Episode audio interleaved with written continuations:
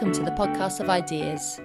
You're about to listen to a recording from the Belfast Battle of Ideas, an event that took place in the Crescent Arts Centre in Belfast on the 26th of March 2022, in partnership with Imagine Belfast Festival and the Academy of Ideas. This final debate of the day was titled Can Culture Survive the Culture Wars?, with speakers including Rosemary Jenkinson, Phil Harrison and Olivia Hartley. In the chair was me, Ella Whelan. All right, hello everyone. So welcome back. Those of you who don't know me, my name is Ella Whelan. I'm the co-convener of the Battle of Ideas Festival. You'll see leaflets out there. There's one in London happening on the 15th and 16th of October, and I'm also a journalist, and I wrote a book called What Women Want. And really pleased to be here, invited by Peter with the Imagine Belfast Festival and representing the Academy of Ideas, and thanks to you all for sticking it out in this sunny day in this dark room, but it's been a really fantastic day of discussion, so thanks for all your contributions. So we're finishing, we've gone from universities and students to the media, journalists, wider discussions about the law. And now I think we're turning to a place where cancel culture, questions about free speech seem to be most pointed. There are the most amount of examples of calls for censorship, of cancel culture as it's called, within the arts. Maybe that says something about the arts, I don't know, are particularly kind of notoriously, perhaps unfairly described as an elitist institution or sector, but certainly from calls to cancel books, as is happening in America. I mean, has this happened throughout history, but isn't at the moment. This is happening in America in relation to taking certain books off the curriculum for various reasons, cancellations of exhibitions for various reasons. Maybe they have too many nudes, maybe they don't have the right amount of nudes, maybe they don't have the right type of nudes.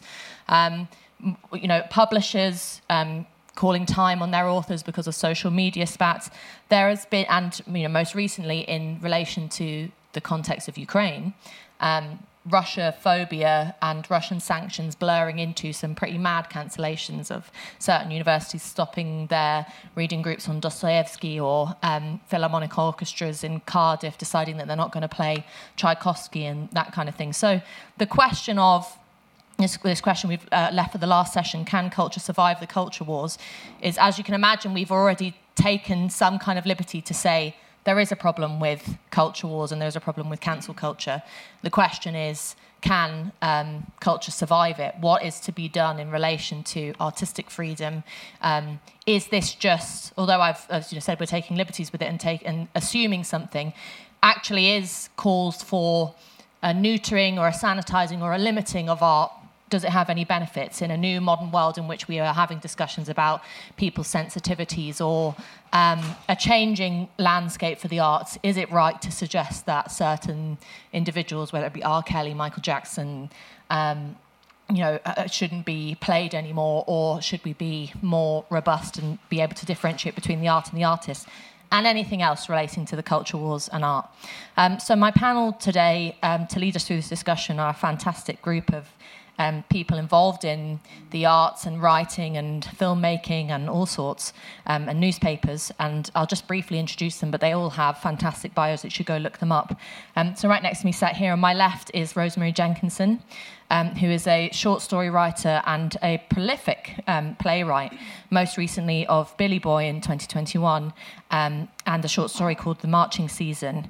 And she's also a recognised Arts Council of Northern Ireland major artist because of the quality of her work and how much of there it is. And she has a story relating to cancel culture and publishers, which I'm not going to summarise because I'll leave for her to talk about, which I think gives a really good example of the reality of what's happening. So welcome, Rosemary, and thank you for your time.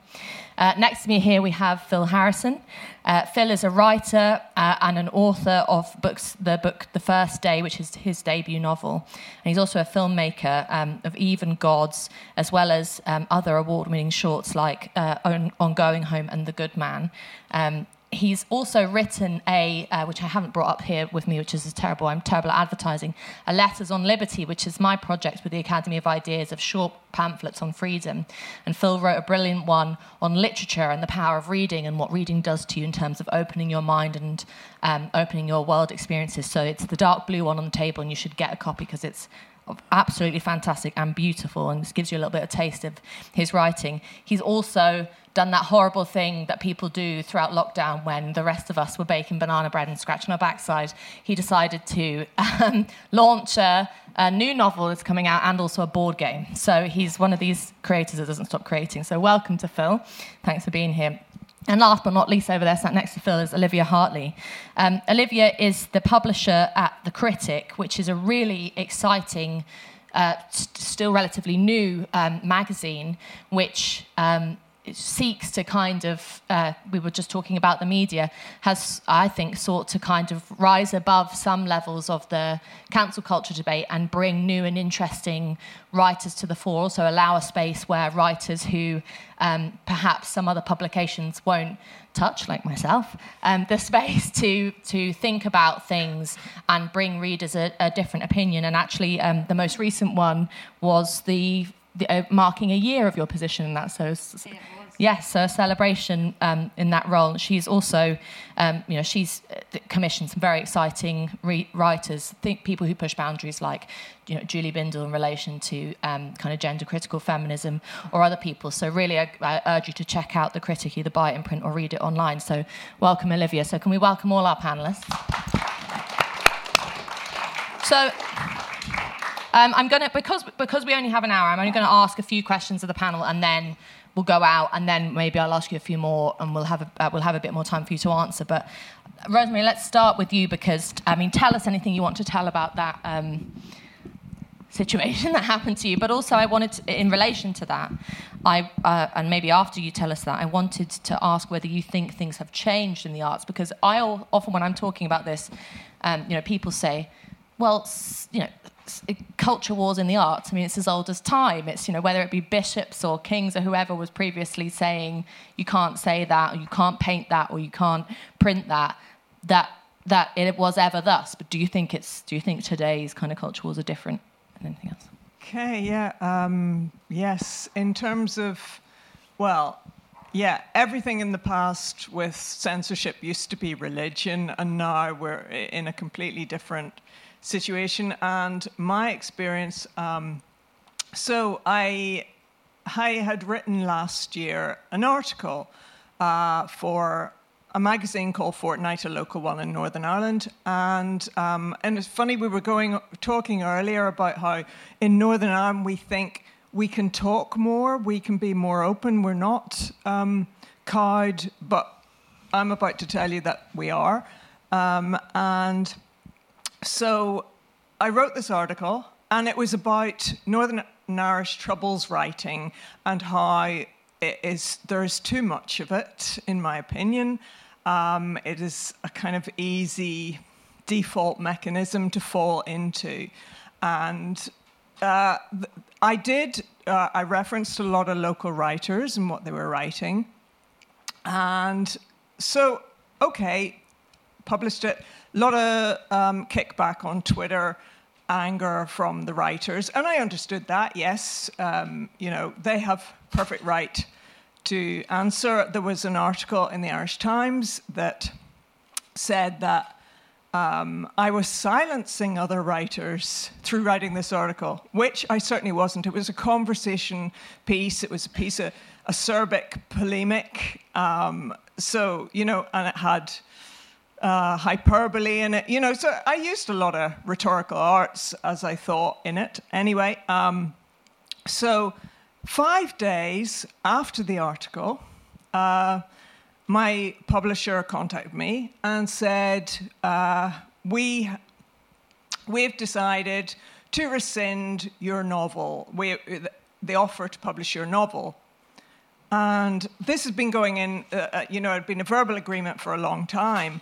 And I'm just like, this is crazy. And they said, because you have antagonized the majority of your local peers. And We only want to work with writers who expand their readership. So anyway, so that was, I couldn't get over it. And usually so things happen, things fall through in literature. And I thought, okay, I'll just sweep this under the carpet, pretend everything's okay. But I couldn't. I think because I was writing about cancel culture, so it was kind of the irony of it. So I thought, well, so am I going to go public with it? So I did.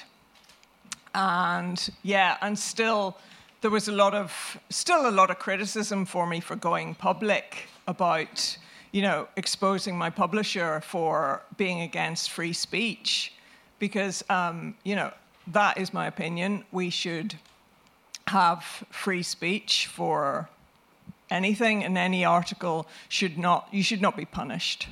And that's my opinion. And I've looked at everything, you know, other writers that it's happening to. So, you know, Kate Clanchy, looking at things. So yeah, so it's a very prevalent thing right now and very disturbing.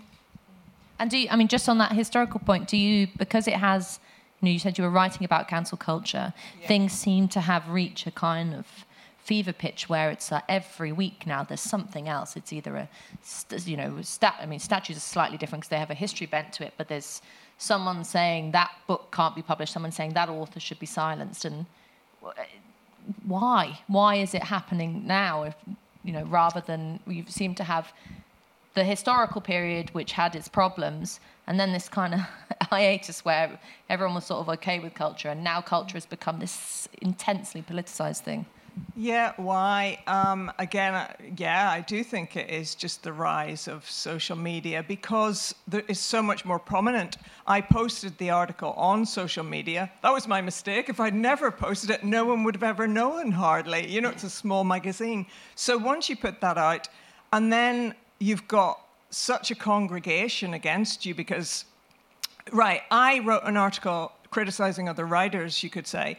That usually, other writers don't do that normally. You might get a review of your work, but it's about an individual. So I was doing something that was different, which actually aggravated people then, because it's not the norm. So I think if you stand, maybe we are more individualists now, and do stand up against things. But I do think, I totally think it's social media has made people intolerant. And group mechanics are attack. Mm-hmm. I don't know, but also it's the vulnerability. We were talking about the more mental health, more vulnerable. Everyone wants to be a victim nowadays. So they're playing the victim. Mm-hmm. Okay, great, thanks. Olivia, if I just come to you now, because, I mean, you know, Rosemary's just talked about the fact that maybe we're all more individualistic in relation to this, but maybe there's upsides to that, but maybe the downside is there seems to be a lack of solidarity in some respects among writers, artists, people who can see this happening to their colleague and stay silent. So, for example, and we were talking about this in the break, most recently, Philip Pullman, who got embroiled in the Kate Clanchy row, has just had to resign from the Society of Authors. He basically stuck up for this author, Kate Clanchy, who was sort of being cancelled for a book that she wrote with some fairly hairy descriptions of kids in it. As the president of the Society of Authors, he was pillorized. That was a year ago. Now he's had to resign. And he has groveled, really, and apologised and deleted his tweet where he said, you know, if you judge a book before reading it, you're like ISIS or Taliban, which is, you know, very melodramatic language, but it's probably something you would expect the Society of Authors president to say. Don't judge a book by its cover.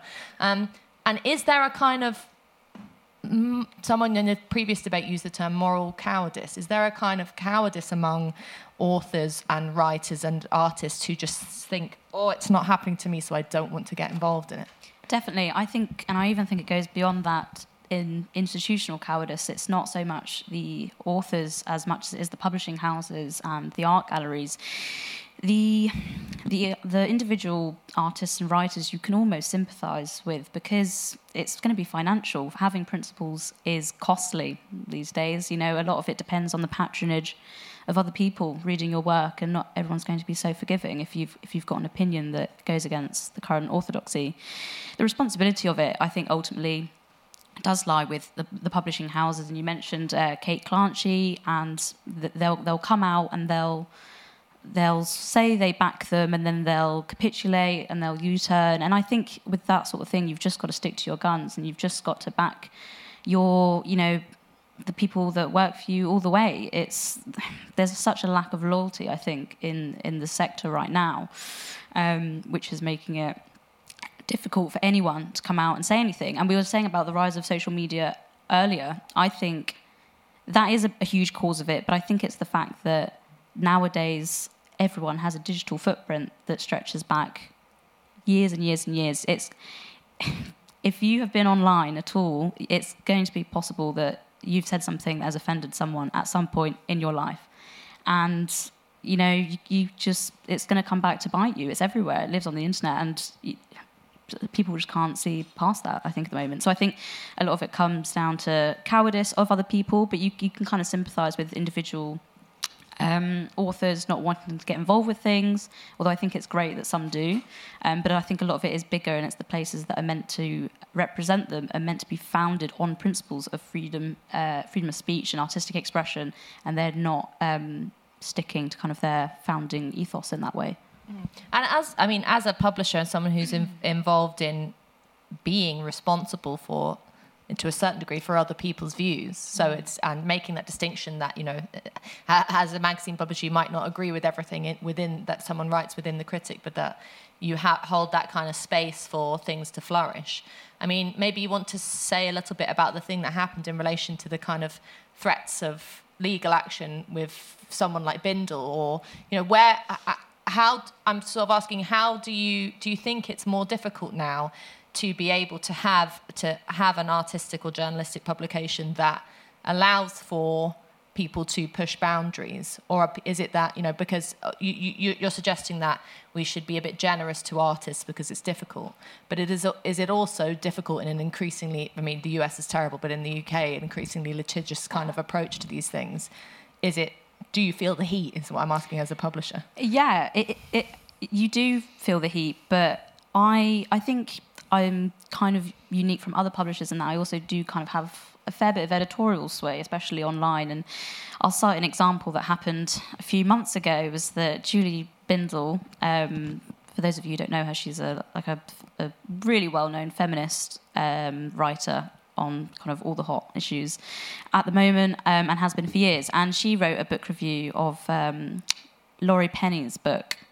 Laurie Penny is an American. Well, no, she's a British writer, but she lives in America at the moment. Basically, Laurie Penny, who for all kind of appearances seems very much a woman, went by, actually at the time, it's important to note, went by they them pronouns, and throughout the book review, Julie misgendered Laurie. And this caused a lot of fuss in the media, and there was a thing in the Evening Standard saying, "Oh, this magazine is really rude and it's bullying and blah, blah, blah." And anyway, I came out and I said, it's not our job as the magazine to compel anyone to adhere to any ideology they don't believe in. And, you know, gender ideology is part of that, the use of pronouns. If you want to use pronouns, that's fine by me, but you can't compel other people to adhere to that.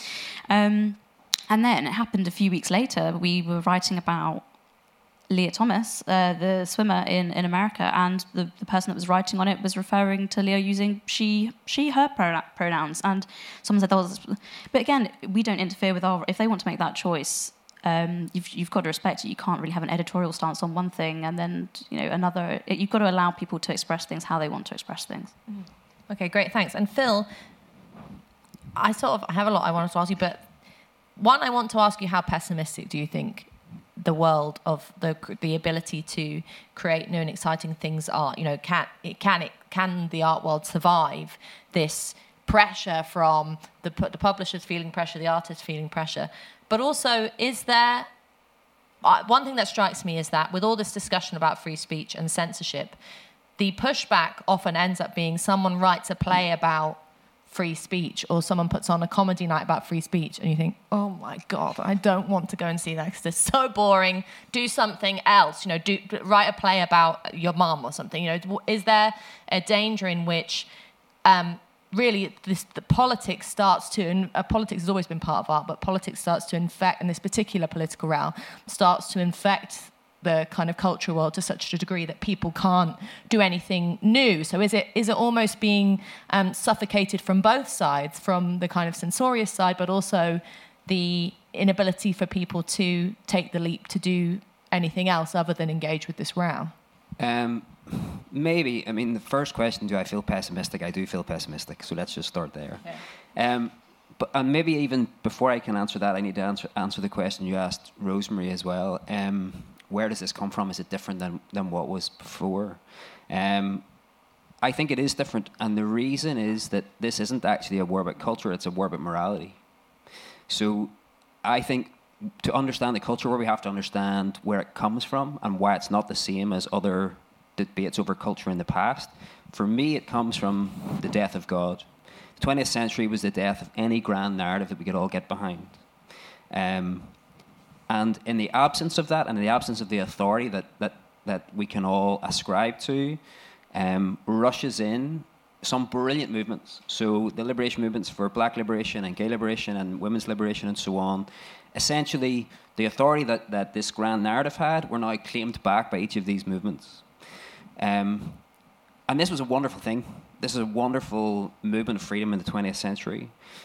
But not only did the gains of the authority that were once here be taken by these groups, the other roles that authority played had to be then taken by these groups too. And one of those roles that religion played, or God played, was in the management of guilt. And what has now happened, I feel, in the culture war, and the only way to understand the culture war, is that now, where once God managed guilt, or God's representatives, and we all agreed, or pretended to agree to go along with that, now these individual groups manage guilt on our behalf. And there's no unifying narrative that allows us to resist this.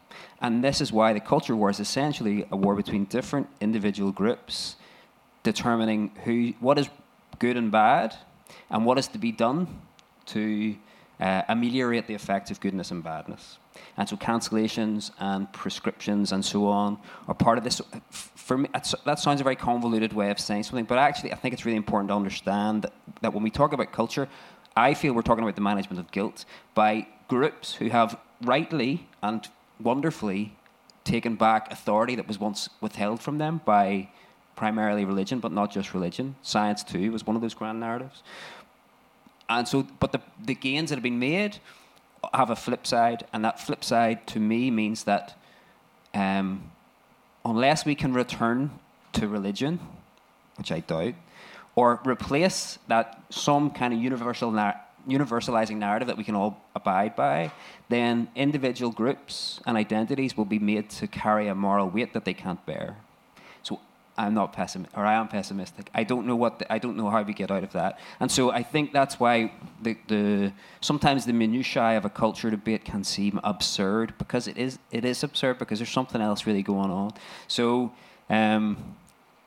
the second part of your question, sorry, that was a very long answer, but the second part of your question is, I'm not convinced, though, that is the only way to manage this. So I do think you're right that there's an impulse then to start writing books about, cancel culture. But that's just bullshit. That's never going to get us anywhere. I actually think the solution to that is... It's not a solution, sorry. I think the only response to that is to find new ways of universalizing the human condition.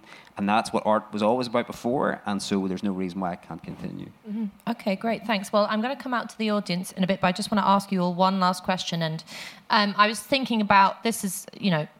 I want to ask whether you think anything should go in art, and whether there should be no boundaries, no barriers, content-wise, whether we should, allow very controversial people who do beautiful things to be on display, like Eric Gill or Picasso or whatever, and whether we should allow very boring people to do controversial work like Tracey Emin, to be able to put up pictures of a vagina with money coming out of it, and whether anything should go. But I also just wanted to caveat by, maybe the audience can pick up on this if they want to, so it's been mentioned and throughout the day, is that walking around, I took myself off for an 8-mile walk this morning, all looking at the murals around Falls Road and Shankill, all through Belfast, and you realise that in certain contexts, culture means can be loaded with a very different meaning, and you know, in certain contexts, it's been ruled that no, anything doesn't go, and you can't sing that song here, and you can't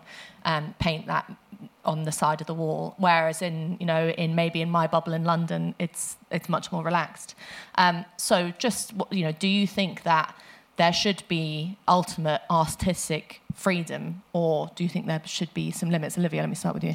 Well, I think the interesting thing there is who gets to decide what we do and do not allow. I think artists have done bad things always. Look at Caravaggio, the Renaissance painter who murdered someone and ran away from his sentence, and Eric Gill, the sculptor who sexually abused his daughters. I think if you enjoy their work, that doesn't say anything fundamentally bad about you as a human being, because their art is distinct from their life. If their art was imitating their crimes or emanated it in any way, I think that's slightly different. I think you can absolutely separate art from the artist without question. But yeah, the question is who decides what you can and can't do. All museums and galleries are in a way are curated with some sort of aim in mind. So in a way, it kind of is. Many of them have been cancelled anyway. Rosemary.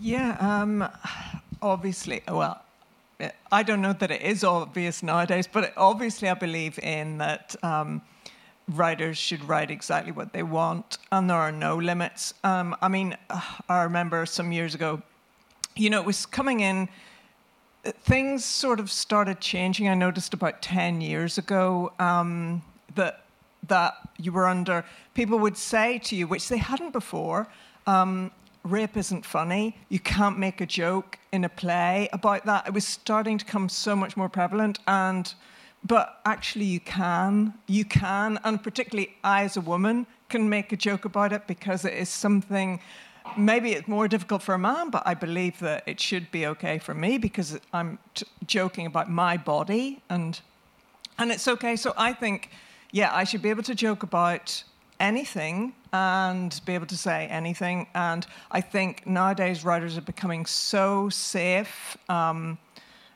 it is a real danger now. It's totally bland and colourless and risk-averse. What do you think about sensitivity readers, or having some, you know, are you a sceptic of that? Oh, yeah, completely. I mean, that whole idea, I mean, I would change. If a publisher has a problem with something, I may tone down. You know, I wouldn't want to make a total fight about it, you know, unless I really, really wanted it. So it's not like I wouldn't. But in the literature should be insensitive. I mean, isn't that the point? We should be, you know, smashing people in the face, not just verbally, rather than not stepping on toes. So sensitivity reader is a total contradiction. It's a paradox for literature. Phil? Yeah, Kafka said a book must be the axe for the frozen sea within us, and there's no sensitivity readers going to help that. So I think Rosemary's right in that sense. I'm not sure I agree with Olivia in terms of, I'm not sure you can separate the art from the artist, but that to me actually isn't a problem. In fact, I think that one of the things that's going on within the culture war is a concept of purity. And actually, art is supposed to have a purity, or the artist is supposed to have a certain kind of purity, which I think is quite a childish idea. I think that good art helps us to see ourselves in our dirtiness and our darkness and our brokenness. And what is being fought over within the culture war is a kind of an inability to accept that that's what human beings are like. The human condition actually has that tragic dimension, and it must be expelled. And the problem, of course, within that is that, you know, when the repressed returns, it returns stronger and more aggressive and more brutal. So I would say that the kind of art that I think we're all agreeing to, certainly to the extent that we want to see artists have a certain freedom, but they must make work that offends. It's not that they can, but they must, because only when we are pushed to recognize the dark elements and parts of ourselves can anything transformative happen. And I don't mean just utilitarian as in art makes us happier, or I don't really care if it does, but if it allows us to see ourselves in a different way, and allows us to own our brokenness in a different way, then other things might happen in our lives. And that's the kind of art, that's the only kind of art that really matters to me. Brilliant. Okay, thanks. Let's throw it open to anyone. You know, some of the things I've been thinking about to try and spark some discussion is there are double standards when it comes to what kind of culture war happens. So, you know, you can be as out, although I mean there is some question about showing nudity in art galleries, but for a long time, whether it be with the, you know, the YBAs, Young British Artists, or any of these kind of 90s radicals, the more disgusting and provocative, either sexually or, you know, bodily you were, the more the tape wanted you, and the more you know, people wanted to platform you. It was because it was a real fashion, and the idea of offence was central to the work. And that kind of is still fine. People still want to put on Damien Hirst exhibitions and all that kind of thing.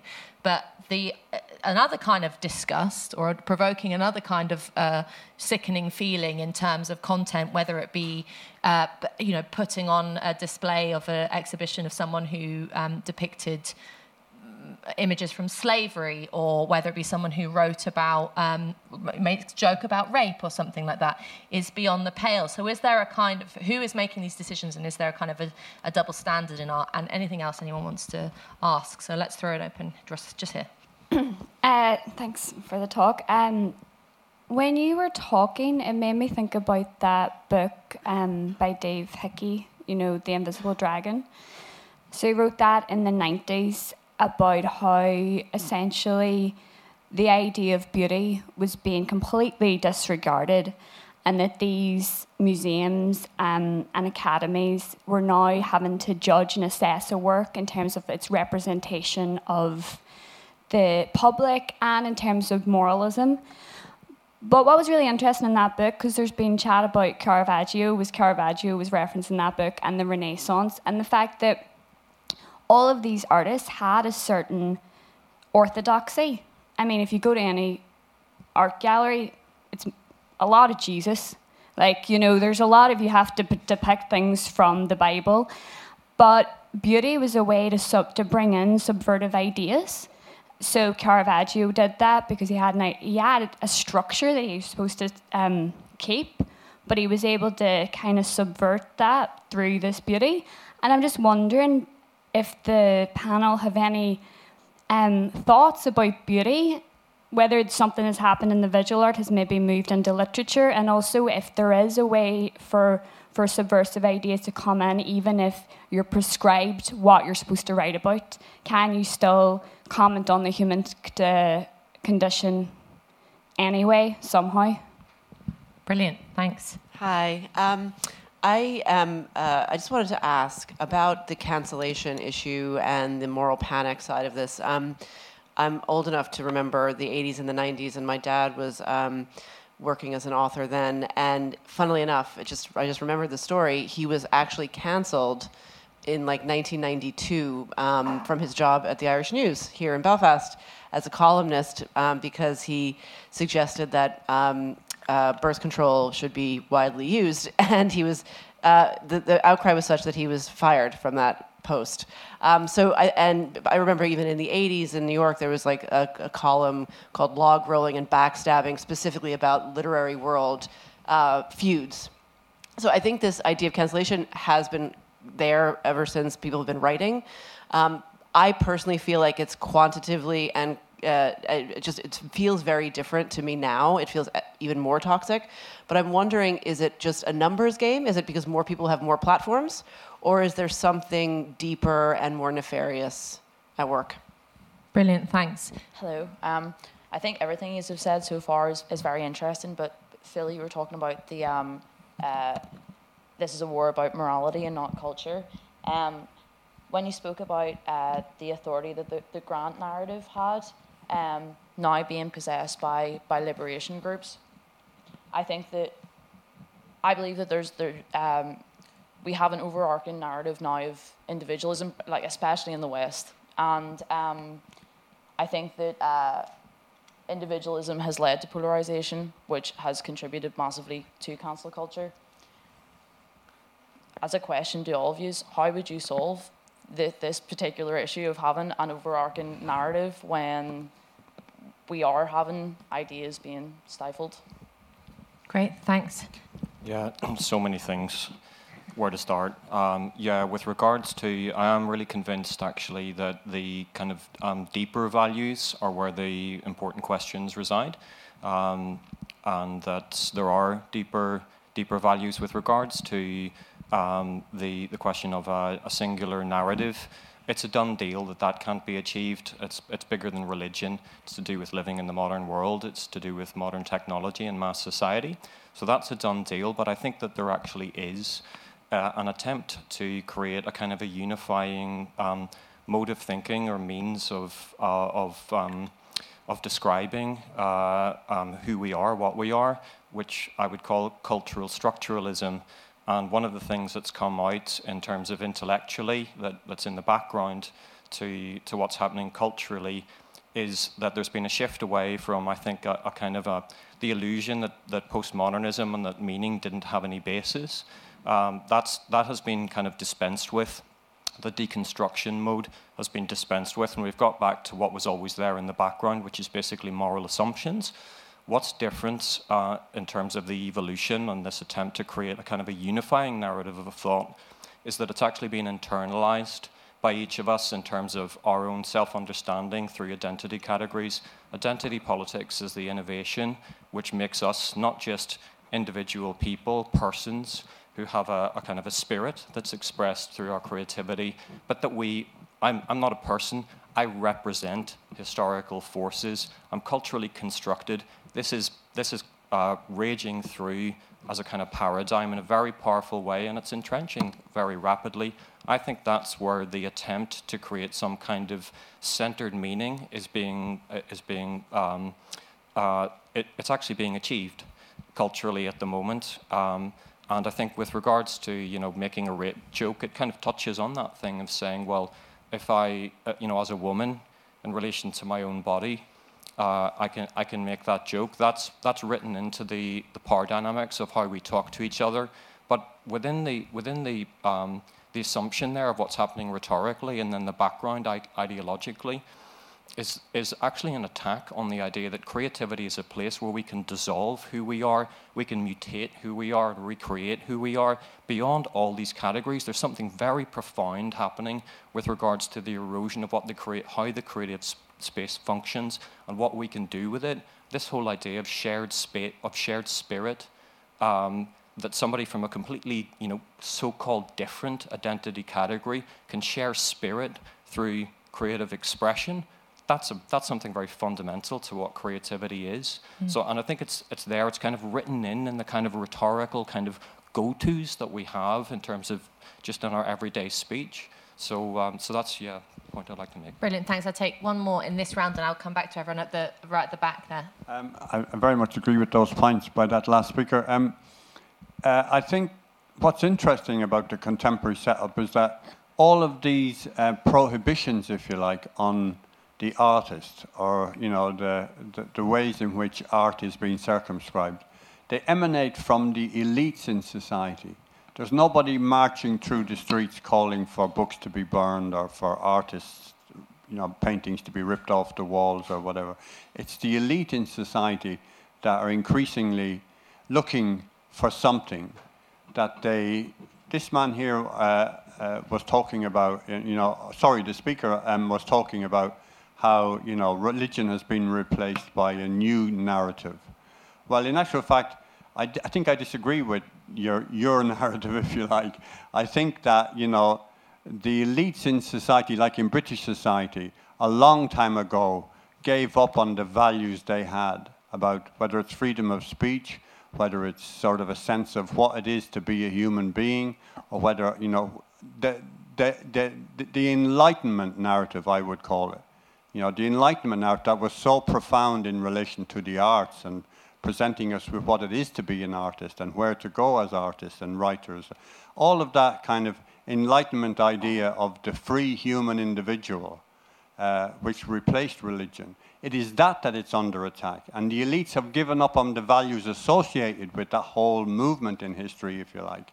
And that's why we're having such a kind of, you know, such a detrimental impact on the whole of kind of not just art, but all of the things we've been talking about sort of even, you know, in the earlier sessions today. Okay, let me come back to the panel and I'll come back out, so keep your hands ready. Phil, do you want to comment on anything? I wish it were just the elites. I mean, I don't know that I would disagree with you that the elites have abandoned those things, but that's not, I don't think, the problem. The problem is that we have abandoned them as a society, and we didn't have a choice. You can't commit to there's not a God to believe in anymore, and I don't mean, I'm not making a religious point there, that Stephen Marsh makes the interesting point in an article recently in the LA Review of Books that people born in the 1930s, over 70% of people born in the 1930s believe democracy is a fundamentally good thing that should be protected at whatever cost. Less than 30% of people in their 30s or 30 years or younger believe that. Less than 30%. There are many other values that might be more important than democracy. So that's not the elites. There is a cultural move there. That's what I've been trying to trace. Now, I'm not trying to defend just my reading of it. I'm sure my reading of it's quite... It's certainly quite naive and quite blunt, but it's more than just an elite project, this. And therein lies the difficulty, because it was just an elite project, you replace the elites or get rid of them. It's an issue of values. Like, essentially, what's at stake? There are competing ideas of freedom. So it actually touches on the question the lady asked about individualism. Versus universalism. There is a dichotomy between those things. How can those things be brought together? I mean, this is the great Freudian question. How can you be an individual in a society? Freud believed that you had to give up too much of yourself, of your own desire to be civilized.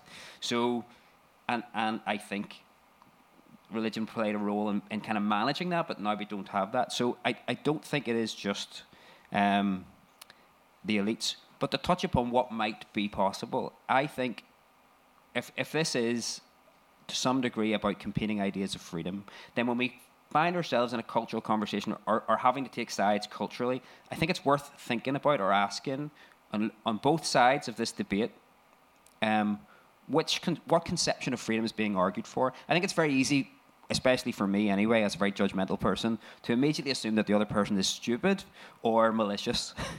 But often that's not the case. Often they have a different conception of freedom than I do. And so what must be done, I feel, is to find better ways of talking about freedom. So, for example, there's a writer called Paul Kingsnorth, an English guy who moved to Ireland recently, or a few years ago, lives in rural Ireland, and he talks about freedom versus the machine. For him, the machine is everything. Capitalism, social media, everything. That kind of removes from us the ability to be individuals. And he's constantly trying to examine everything, each of these little cultural moments in the context of, does this feed the machine or does it feed the individual subject? Because for him, to go back to this question, the only way you can enter a group freely is to be an individual standing on your own. That's the paradox of this. The only way you can actually be part of a group is to be an individual making that choice. Otherwise, the choice is being made for you somewhere else. Great. Olivia, anything you want to pick up on? I think the point that I'd like to go back to was Jenny's question about, well, her story as well, about her dad being, you know, cancelled for his views on birth control. And I think what we've been talking about today about arts and the artists and writers is that we focused on people that have kind of committed crimes or have done depraved acts, whereas now a lot of the cancellations that are taking place are merely just for holding opinions, which are entirely legal. And the thing with the birth control thing is that is something now that's not really a controversial view, but I guess has been kind of has alleviated over time. Whereas now things that are controversial were things that we didn't even consider about 10 years ago, such as the categories of what a man and a woman are. A lot of that, I personally think, has to do with postmodernism, as we were talking about, where everything is a construction, and deconstructing everything and going back to so many ideas floating about. It's not necessarily a bad thing, but what it does kind of assume at the moment is that we can cancel people for these ideas because it assumes that there's only one correct way of thinking, which isn't the case. Mm-hmm.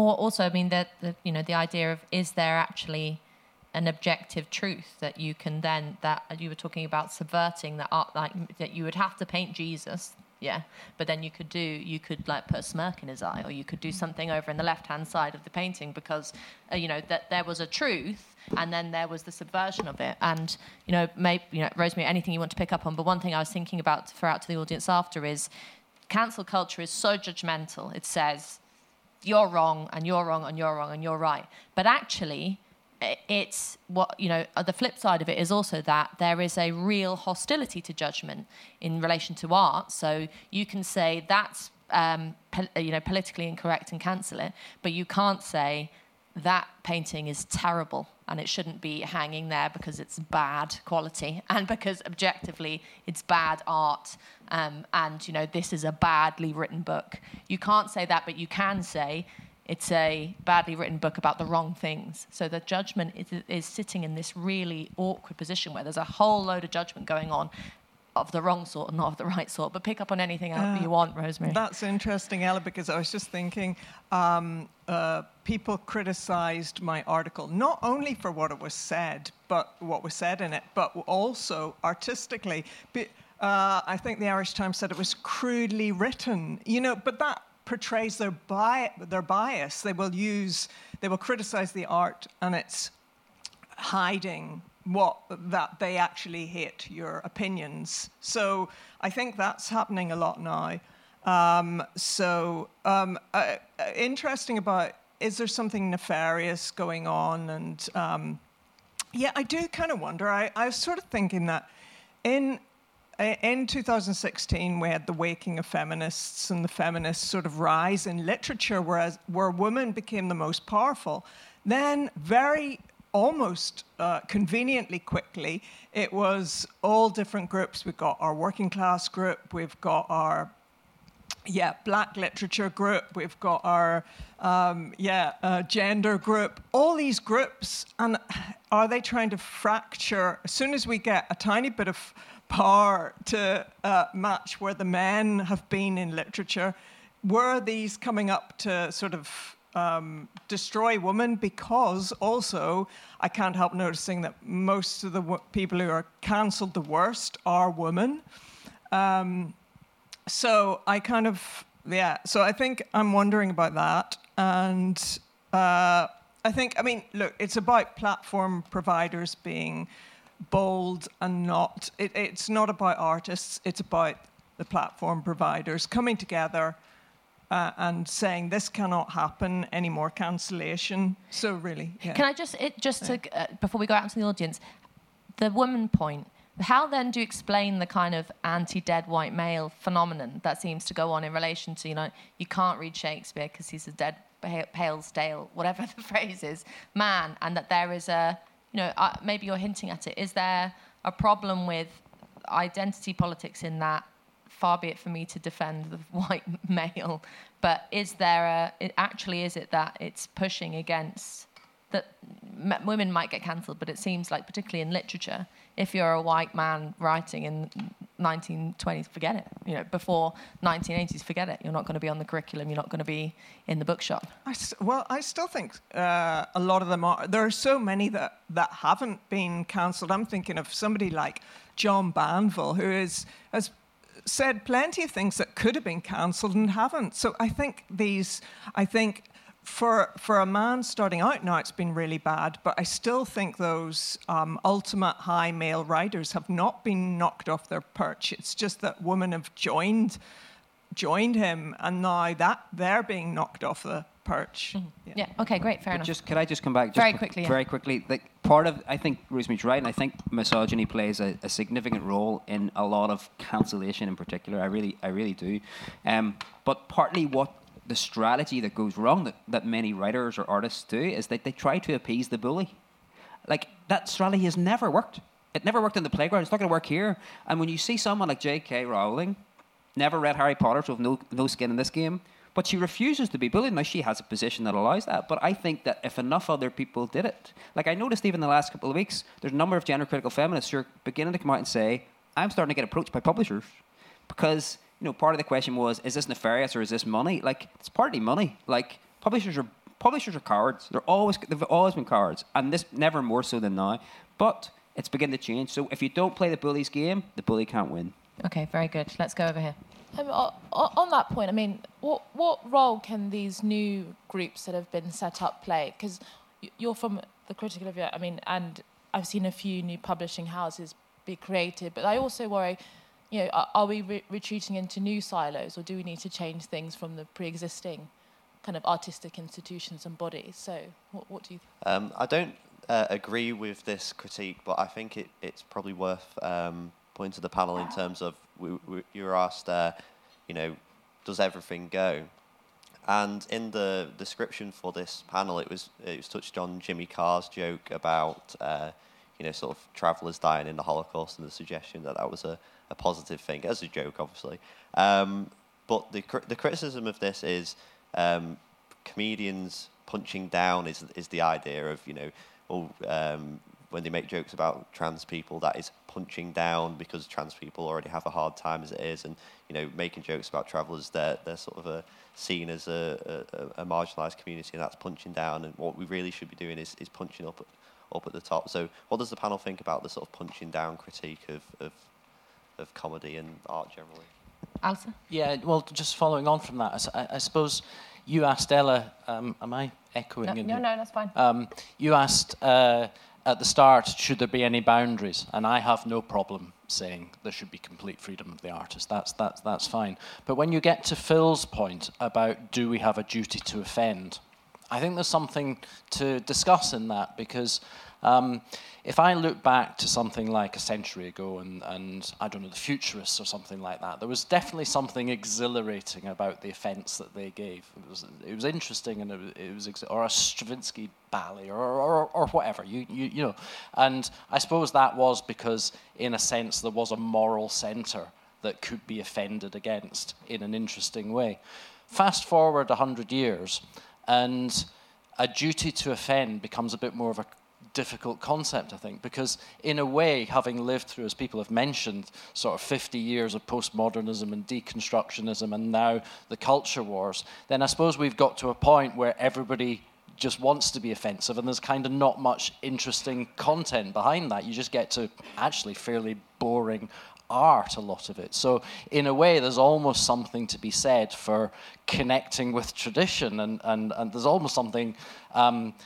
perhaps it's the duty to offend is to be conservative, and that's what will rile everybody up. So, kind of, do you think there's something in that, or kind of talking Great. Nonsense? Thanks. We'll come to the front here and then to the back there. Yeah, this is just following on from your question about, like, the new silos, and often you get these new publications and institutions that form potentially to be like, well, we're crossing the cultural divide or whatever, but then it's a crossing the cultural divide that we're doing, and not the sort of liberal mainstream media. So that's often a... So I guess that my question is to do with solutions. And I think, Phil, you pointed early on to a contradiction between the fact that this neo-religious impetus that's taking place in the culture, and therefore in art, but art is really a place to work out these contradictions and to come to a sort of a dialectical universalism, or something that really touches on our shared humanity. So I guess my question is to do with, what are the solutions? Will the solutions always end up being this sort of binary particularist, you know, for example, we're beyond the culture wars and you're not? And maybe the solution is something more kind of, you know, you made a sort of almost Marxist point, you know, artists of the world unite. You know, if we all unite against being forced into this sort of particularist, non-artistic, apolitical dynamic, maybe that's the solution. But then we have that problem of, you know, money. Yes. Lady at the back. I wanted to say something a bit more optimistic. I'm personally very pleased that Rosemary, for instance, went on social media, because, you know, we need to have this debate, and I will be looking to get some of your plays and read them, because I think, although I share your sort of boredom sometimes with how the Troubles have been portrayed, I mean, there have been some really... there still is. Writing has been very powerful. You think of people like Philip Roth, Michelle Houellebecq have been talking about the culture wars for many years now. I went to this little pub in West London to see a play by David Ireland, having heard him speak and been quite sort of exhilarated and impressed by his sort of fearlessness, if you like, and his sort of loyalist Martin McDonagh, I guess you could say. There's lots of very shocking things that happen in this tiny stage. A loyalist who's, you know, an old-style loyalist who's being forced to... The play's called Yes, I Said Yes... I mean, yes, something like that. Obviously, referencing Joyce. I mean, he's very fearless. He's very brave, this writer. And you know, this guy, this poor guy, who the whole world has changed, is being forced at every turn to say yes to things that he completely doesn't believe. So he's going through the whole kind of Troubles narrative to get to a bigger problem, to get to where we are today. So I think it's very intelligent writing, but it's very shocking. It's very... I mean, some very bizarre things happen, like he has relations with his Catholic next-door neighbour's dog because he's so terribly lonely, and it's very, very funny. You find yourself laughing at things that you could never, outside the context of the play, you think that this is sort of, these are bizarre happenings. But he is having this very brave discussion. I think that, contrary to what, I mean, it is, yes, it's pessimistic when you look at the world of publishing and everything. So I salute The Critic. I'm a great fan of The Critic. I think that's the kind of the bravery that we need from publishers. But writers will write, and artists will have things to say, and they may be in some kind of pub in, you know, that nobody's heard of in West London, but that's where the conversations will often start, like here today. Brilliant, thanks. Okay, let's Peter, who runs the Imagine Belfast Festival, welcome. Well, I thought I'd interject. Unfortunately, we're going to have to throw you out after a very long afternoon of intense, but very, in my point of view, you know, very exhilarating debate. I just really want to thank everybody, you know, first of all, attending on such a sunny day, but also the work that's been put in by the Academy of Ideas and all the panelists who've come over from far and wide to join us today. I look forward to continuing this debate in our festival. Hopefully, we will continue to run. And we can inject, you know, these sometimes difficult, you know, but I think, you know, very important themes, you know, in our future programming. So before we close out, again, I just want to thank everybody, you know, for their contributions today, and wish you very well in your future work. Thank you very much. Well, thank you, Peter. Yes, thank you. And thank you for taking a chance on us, the Academy of Ideas, because our game is open, free, public debates, and that is depressingly, that is a controversial thing to do these days. So thank you for allowing us to come up and host it. Right, panellists, we're getting kicked out in 3 minutes. That means you've got a minute each. Just anything you want to leave the audience with, anything you want to pick up on, and let's do it in the order that we began with. So, Rosemary, your okay, yeah. Judy to offend being conservative? Absolutely not. I mean, too many people think nowadays that you are being unkind if you offend, individually unkind, and you're not. You're just expressing... opinions. And for instance, PEN organisation only consider censorship as something from another country via a government. They don't, whereas we know that censorship is cancel culture and should be regarded as such. And David Allen, great. And punching down is fine. Punching up, punching down, punching behind, all good. Very good. Thanks, Rosemary. Olivia. Just on the punching down thing, I watched that joke before coming out here because I had read about it, but just I didn't watch it, basically. That's, I think, the beauty of art is that it is so subjective. And the way that I interpreted that joke was that it really exposed a lot of the prejudices that we have. You know, you wouldn't have told that joke, I think, if people didn't laugh. And I think it was very cleverly done rather than... I mean, obviously, it was dark. It was it was that. But I think it was very cleverly exposed prejudices that still exist that we don't really tend to think about. That's kind of how I interpreted it. As you know, being a new publication, is that a silo? I view as silo as something being quite closed off and maybe like a separate space, whereas I like to think of The Critic as more of a platform for open ideas, many of which are often conflicting, and people ask us what our editorial line is, because one day we'll print this, next day we'll print that. I think that's the beauty of it, and it wouldn't exist kind of in isolation. It exists because there is a demand for these sorts of spaces now. Brilliant, thanks. And Phil? Do we have a duty to offend? I think we do, but the offence is not... The duty is not to offend morally, it's to offend formally. Cézanne offended the French painting scene not morally, but by his paints, the way he painted, and he transformed painting. Maplethorpe, in the Dave Hickey book, Maplethorpe's offence, he had these incredibly beautiful pictures of flowers and men's penises, erect penises. And the problem wasn't just that there were men's penises, it was that they were beautiful. So I'm kind of, in some ways, making a case that culture should be dragged back into the cultural realm and away from the realm of the moral, and that actually beauty in itself can be so offensive that it can be transformative. On that, can we thank our panellists?